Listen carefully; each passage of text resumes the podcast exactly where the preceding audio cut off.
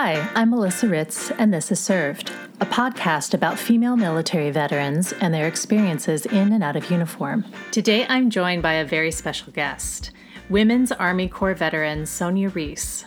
The Women's Army Corps, also known as WAC, WAC, was the women's branch of the United States Army. Sonia was recruited to the WACs in 1950 when she was 22 years old. She's now 92 years young and is thrilled to share her experiences. Sonia's a family friend, having known my great grandfather and grandfather while they were all stationed at Fort Lee in Virginia. Sonia, thank you so much for joining me. Let's start off by where you were born and where. 1928 in Brooklyn. And where would you like to start?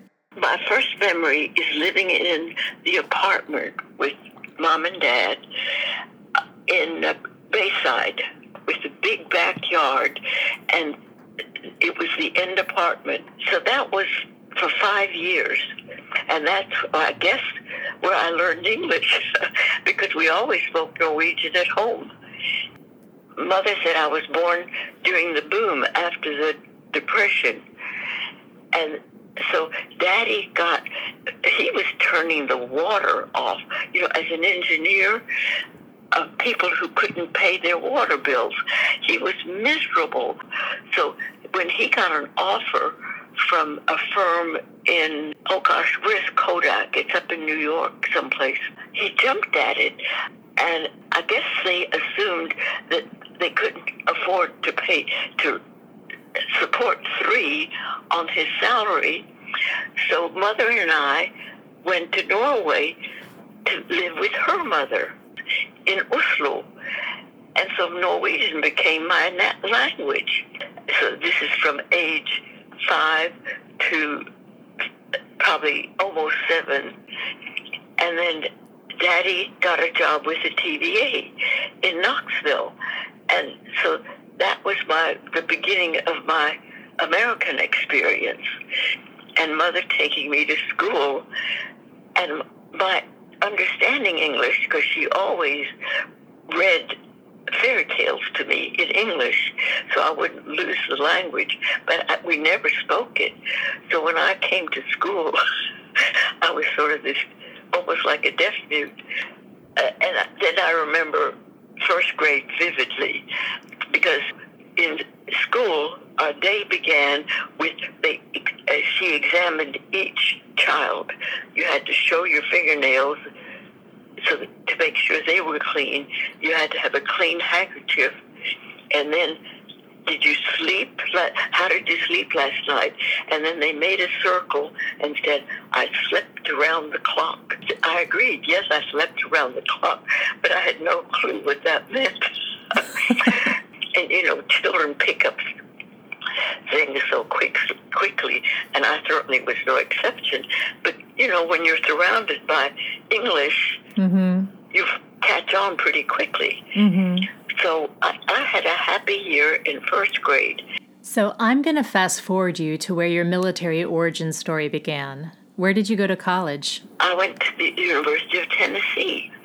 I had a wonderful life at UT during my senior year, a Colonel Johnson from the Army came and gave us like a brainwashing introduction to the WACs. And he was wonderful. And I thought, my gosh, I just have to sign up for two years? That sounds terrific. So my future was planned, my teachers were they were a little angry that I had joined the Army, the Women's Army Corps, which did not have a shining reputation at that time. But he was so convincing that I, you know, would enter the Army as a second lieutenant. Well, that was a, another dream come true. And women were recruited for the WACs to assist with the war effort. What was your training like? We, we lived in a barracks, and we were, even though we were all, everybody was a college graduate, but we were all in the barracks and sort of treated like, well, we were students because we had, they had to turn us into army people. Mm-hmm. You know, we weren't, they kept us undercover until they felt we were trained well enough to be released. we went on bivouac, and, and so we had to go to the bathroom. You know, we'd dig a trench, and then we'd put a sturdy branch across it. We'd sit on the branch and, you know, go to the bathroom in the ditch. oh, my gosh. So, but, you know, something like that is new and exciting, and unless you're terribly prissy, which uh, fortunately I wasn't, and everybody was very good natured about it. I can't remember anybody grumbling. You know, we were all determined to succeed. I think that's what drove us also. And I'll give you one of the outstanding events that I'll never forget. You know, we were all in this together. We all were, you know, we were all college graduates. We knew what we wanted. We wanted to succeed, and we were deathly afraid of washing out. So we studied, and they had never, this was the first time for the WACs. They had never had like an OCS before. So we were in this together, and they they loaded us with studies and homework more than we could handle. So somebody who had more guts than I went to one of the upstairs cadre rooms, hung the GI blankets over the windows, and we studied after hours. You know, on the QT. Death, deathly afraid that we were going to be discovered. But so there we are, all cramming and trying to learn all this new stuff. and somebody says, what? We froze. We were petrified. We had been discovered. Gosh, I can. I'm shaking now because I can remember our fear being discovered. Well, that was Lieutenant Truslow our platoon officer, What are you doing? Well, we're studying. We were the guinea pigs. They didn't understand that it was too much too fast. Anyway, our load decreased as of the next day. It was a blessing we had been discovered. We didn't have to do that anymore. So, you know, but that was really a memorable experience. What was the reaction from the men at the time to see women in uniform? Well, we never saw them. See, we were in a different part of Fort Lee, and we had our parade on the parade ground, and I don't even remember seeing any men there. And what did your family think about you joining the military? Well, I couldn't wait to go back to Tennessee to show off. By that time, I had bought a car. I drove up to Knoxville from uh, Fort Lee. I think everybody thought I was not only crazy, but wow, you know. Mm-hmm. yeah, no, I never felt any discrimination. So you were officially a second lieutenant in the WACs. What was your job? Well, I had a platoon, so I was a platoon officer, but and it was for Company L, which was the leadership company. So I got the cream of the recruits, which was what you know that was another plus. I wanted a training position because I'd been trained as a teacher, my under, you know, my undergraduate work. So, uh, and there I was teaching the recruits because they were in leaders course. They had been, you know, they had basic training, and these were the outstanding recruits who then were sort of graduated to Company L leaders course. Mm-hmm. So I had the cream of the crop. And then I taught leadership skills. I taught command voice. And, you know, you, then you were open to the world. So I had people coming in to observe my class, which turned Oh, I remember Captain Elwell was my commanding officer. She was a captain of Company L. And she said, Well, now, are you ready for visitors? I said, Oh, you know, I was so nervous. But, uh, you know, it all went well. And you shared with me you once had a fun auxiliary job when you first got commissioned. I joined the army to see the world, and I, I, I did uh, see see it to some extent because they had a band and they needed a chaperone for the band. So I, as a brand new second lieutenant, was their chaperone because I think they had some qualms about Catherine Allen, who was the band leader.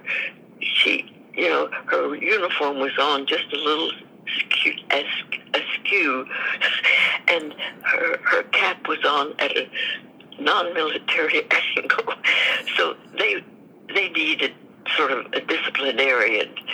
So I traveled with the band uh, in different to different location, different uh, posts in America. I cannot, you know, one post was like another because we never got off post. We always performed on post. Sonia, you've previously mentioned some of the challenges of being stationed in Virginia during the 1950s. Can you share a bit of that? See, my days in the Army were wonderful. And they were not very long, they were just 18 months. But Petersburg was not ready for integration. So we were not, we were forbidden to go to Petersburg mixed race so I can remember one time, you know, I wasn't used to that. I, I integrated completely on post, and I can remember I had this adorable black sergeant. I and I can't remember her name, but I let's say she was Pat, Patty. Come on, we we need this and this because as supply officer. Uh, and, and uh, let's go into town and get our supply. And she said, "Ma'am, I don't, I'll never forget this. I don't think that would be a good idea. That we were forbidden to go in mixed. And I suddenly realized out there was a different world. And I was perfect. I was really happy in our integrated world. So Petersburg was not looked on by me as a friendly place.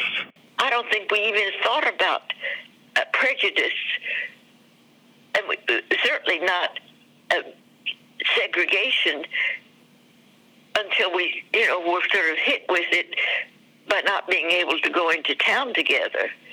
I, I mean, I loved being mixed up like that with races. You know, we were all mixed up in the barracks, uh, sleeping, you know. I can't even remember. You forget about races when you're mixed up like that. Mm-hmm. And what year was this? This was 1951.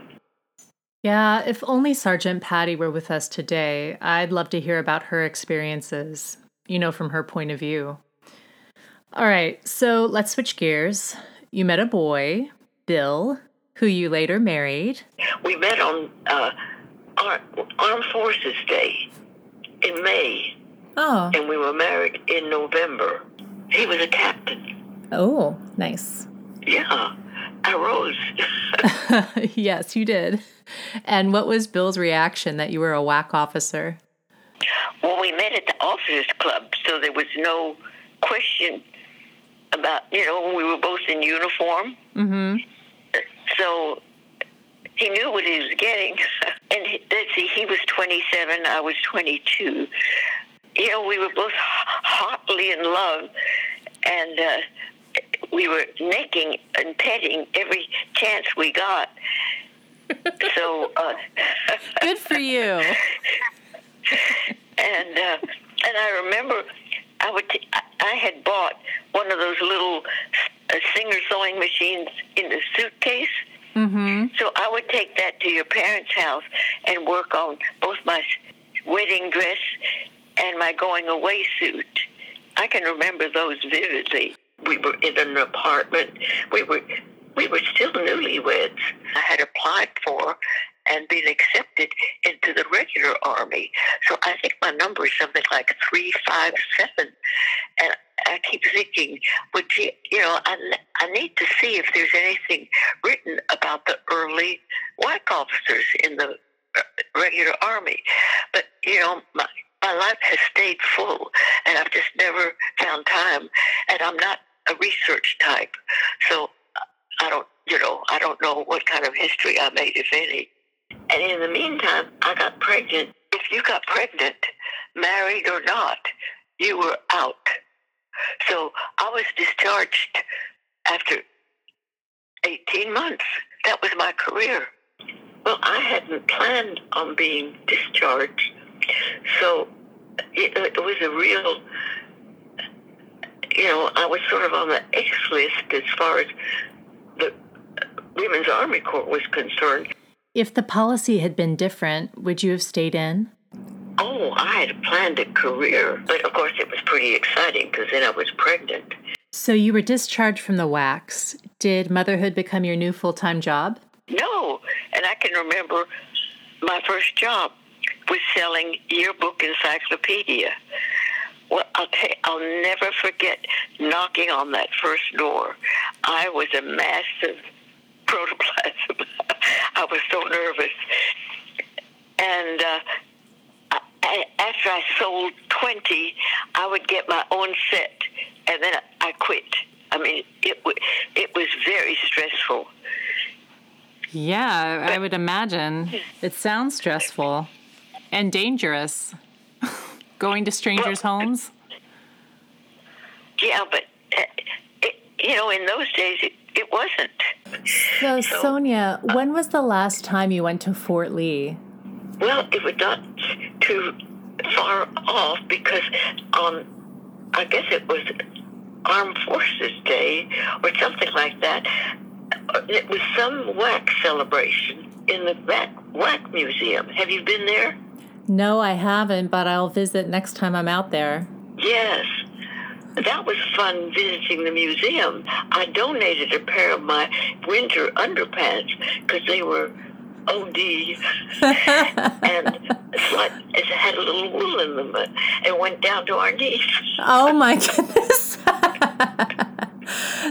well, you know, when you're in a parade and it's practically snowing, they felt good. sure. Sonia, if a young woman came up to you today and asked you about joining the military, what would you say to her? I'd say go for it.